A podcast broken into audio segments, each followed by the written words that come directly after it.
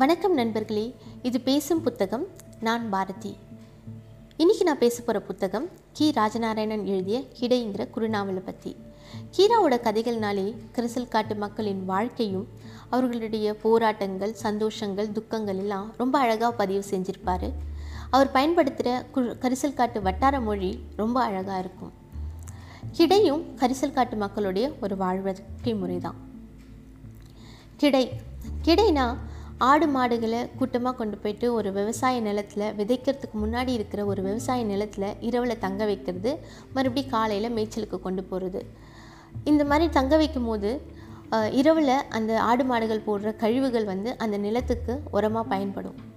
மேய்ச்சல் நிலம் அதிகம் இல்லாதவங்க தங்களுடைய கிடைகளை கீதாரிகள்கிட்ட கொடுத்து இந்த மாதிரி கிடை எழுப்புறதுக்கு கொடுப்பாங்க. அந்த மாதிரி ஒரு நாள் அந்த ஊர் கீதாரியான ராமசுப்ப நாயக்கர் கிடை எழுப்பிட்டு பாங்கெல்லாம் பிரிச்சுட்டு காலையில் மேய்ச்சலுக்கு கிளம்புற நேரத்தில் ராக்கம்மாள்னு ஒரு பெண்மணி வந்து கிடை மறிச்சிருக்கு அப்படின்னு சொல்லுவாங்க. கிடை மறிச்சிருக்குன்னா அவங்களோட நிலத்தில் ஏதோ இந்த கிடைகளால் சேதம் ஏற்பட்டிருக்கு. அதுக்கான நிவாரணமும் இழப்பீடும் தர வரைக்கும் எந்த ஆடுகளும் மேய்ச்சலுக்கு போகக்கூடாதுன்றது கிடை நடத்துறதுக்கு இருக்கிற சட்டங்களில் இதுவும் ஒன்று ஒரு அஞ்சு வயசு குழந்தை வந்து கிடை மறிச்சிருக்குன்னு சொன்னால் கூட அன்னைக்கு ஆடு மாடுகள் மேய்ச்சலுக்கு கிளம்பக்கூடாது. இது கிடையோட முக்கியமான ஒரு சட்டம். ராக்கம்மாள் கிடையை மறிச்சிட்டு ஊர் பஞ்சாயத்தை கூப்பிட்றாங்க.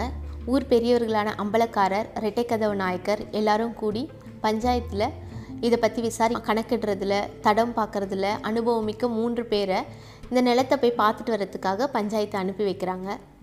அவங்க போய் பார்க்குறாங்க. இந்த மூணு பேரில் திம்மை நாயக்கர்ங்கிறவர் ரொம்ப முக்கியமானவர்.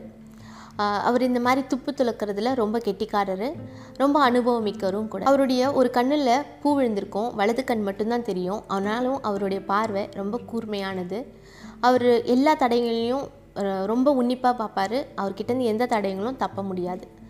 அந்த மாதிரி அந்த மூணு பேர் போய் அந்த நிலத்தை போய் பார்க்குறாங்க பார்த்தா சேதம் ரொம்ப அதிகமாகவே இருக்குது இந்த அளவுக்கு சேதம் விளைவிக்கிற வரைக்கும் மேய்ச்சல்காரங்க என்ன தான் பண்ணிகிட்ருக்காங்க அப்படின்னு ஒரு ஆச்சரியம் வருது அவங்களுக்கு. திம்மை நாயக்கர் பார்க்குறாரு சுற்றி முற்றி பார்க்குறாரு தடயங்களை தேடுறாரு. அவருக்கு சில தடயங்கள் கிடைக்குது. பஞ்சாயத்தில் வந்து அவர் அதை பற்றி எதுவுமே பேசலை.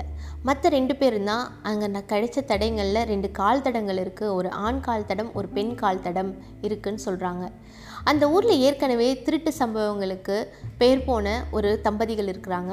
பொன்னுசாமி நாயக்கரும் அவருடைய மனைவி காமம்மாளும் தான். அப்போ ஒட்டுமொத்த பஞ்சாயத்தும் ரெண்டு கால் தடங்களும் இவங்களோடது தான் இவங்க தான் இந்த திருட்டை பண்ணிவிட்டு சேதம் விளைவிச்சிருக்காங்க அப்படின்ற முடிவுக்கு வர பொன்னுசாமி நாயக்கர் ஏற்கனவே பல திருட்டுகள் பண்ணதுனால ஊர் மக்கள் ஏற்கனவே அவர் மேலே ரொம்ப கோவத்தில் இருக்காங்க. அப்போ இந்த அதனால் இந்த விஷயத்தை அவரால் மறுக்கவும் முடியல. சரி நான் தான் பண்ணேன்னு ஒத்துக்கிட்டு அந்த ராக்கம்மாளுக்கு அவர் அபராத தொகையும் கொடுத்துட்றாரு. என்ன நஷ்ட அதுக்கான தொகையையும் கொடுத்துட்றாரு. குற்றம் ஒப்புக்கொள்ளப்படுகிறது பஞ்சாயத்து முடிகிறது. ஆனால் உண்மை கதை அதோடு நிற்கவில்லை.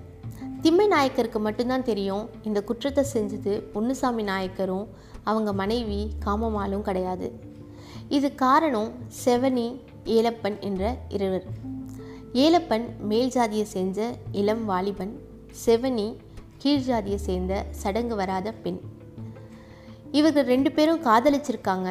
அப்படி அவங்க காதலிச்சிட்டு இருக்கும் போது தான் அவர்களுடைய ஆடுகள் ராக்கம்மாளோட பருத்தி நிலத்தில் போய் சேதம் விளைவிச்சிருக்கு. இந்த உண்மை திம்மை நாயக்கர் பஞ்சாயத்தில் சொல்லலை. ஏன்னா இங்கே இருக் முக்கியமான விஷயமா இருக்கிறது சாதி. ஆனால் இவங்க ரெண்டு பேருக்கும் உண்மையான குற்றம் செஞ்ச இந்த ரெண்டு பேருக்கும் என்ன நடக்குது? ஏலப்பனுக்கு இந்த விஷயம் வீட்டில் தெரியுது. அவனுக்கு கல்யாணம் செஞ்சு வைக்கிறாங்க. அவங்க குடும்ப வழக்கப்படி பூ பெய்திய ஒரு பெண் பூ அடையாத ஒரு பெண்ணு ரெண்டு பெண்களை அக்கா தங்கச்சிங்கள் ரெண்டு பேரை கல்யாணம் பண்ணி வைக்கிறாங்க. அவனுடைய கல்யாணம் மூன்று நாட்கள் படு விமர்சையாக நடக்கிறது. செவனி கீழ்ஜாதி பெண். அவளுக்கு வீட்டில் சொல்லவும் முடியாது. அவளுக்கு இந்த விஷயம் தெரியுது ஏலப்பனுக்கு கல்யாண விஷயம் தெரியுது. அதே நேரத்தில் அவள் சடங்குக்கும் வந்துடுறா. இந்த ரெண்டு விஷயங்களும் அவளுக்கு மன அழுத்தத்தை தருது. பித்து பிடிச்சவள் போல் ஆகிறாள். கத்தரா அழறா. இதை வீட்டில் இருக்கவங்க பார்த்துட்டு அவளுக்கு பேய் பிடிச்சிருச்சுன்ட்டு முடிவு பண்ணி பேய் ஓட்டுறாங்க. பெரும்பாலும் அடித்து பேய் ஓட்டுறாங்க. குற்றம் செஞ்சது ரெண்டு பேர். ரெண்டு பேரும் செஞ்சது ஒரே குற்றம் தான் ஆனால் ரெண்டு பேருக்கும் கிடைக்கிற தண்டனை ஒருத்தனுக்கு கல்யாணம் ஒருத்தனுக்கு பேயடி. ஏன் இந்த வித்தியாசம்? சாதி. மேலோட்டமாக பார்க்குறவங்களுக்கு இந்த கதை என்னமோ பருத்தி நிலத்தில் நடந்த ஒரு சேதம் அதுக்கான பஞ்சாயத்து அதுக்கான தண்டனை. அது மட்டும்தான் தெரியும்.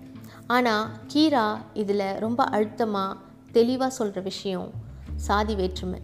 எந்த அளவுக்கு அந்த சமூகத்தில் ஆழமாக ஊன்றி இருக்குன்றத அவர் தெளிவாக சொல்கிறார் இந்த கதையில் கிடைகளை பற்றி அவர் விவரிச்சிட்டு இருக்கும்போது ஆடுகளுக்கு பெயர்கள் சொல்லுவாங்க ஒவ்வொரு ஆடுகளுக்கும் அதுங்களுடைய நிறம் கண் காது கொம்பு வால் அவைகளை அவைகளை பொறுத்து ஒரு முப்பது நாற்பது பெயர்கள் சொல்லுவாங்க இத்தனை விதமான ஆடுகளா அப்படின்னு ஆச்சரியமாக இருந்துச்சு. இத்தனை விதமான ஆடுகளும் அடைப்பட்டு இருக்கும் ஒரு இடம் அந்த கிடை. அதே போல் சமூகத்திலும் பலவிதமான மனிதர்கள் பலவித குணங்கள் கொண்ட மனிதர்கள் எல்லாரும் ஒரே இடத்துல அடைபட்டிருக்கிற இடம் சமூகம். இந்த சமூகத்தை தான் கிடைன்னு அவர் குறியீடாக சொல்கிறாரோன்னு எனக்கு தோணுச்சு. ரொம்ப அருமையான புத்தகம். கிண்டிலில் கிடைக்குது. ஐம்பது பக்கங்கள் தான். ஒரு மணி நேரத்தில் வாசிச்சிடலாம். கண்டிப்பாக படிக்கணும். நல்ல அனுபவம் தர புத்தகம். கீராவோட கதைகளில் எப்பவுமே ஒவ்வொரு மனுஷங்களையும் ஒரு ஒரு கதாபாத்திரங்களையும் அவர் விவரிக்கிற விதம் ரொம்ப அருமையாக இருக்கும்.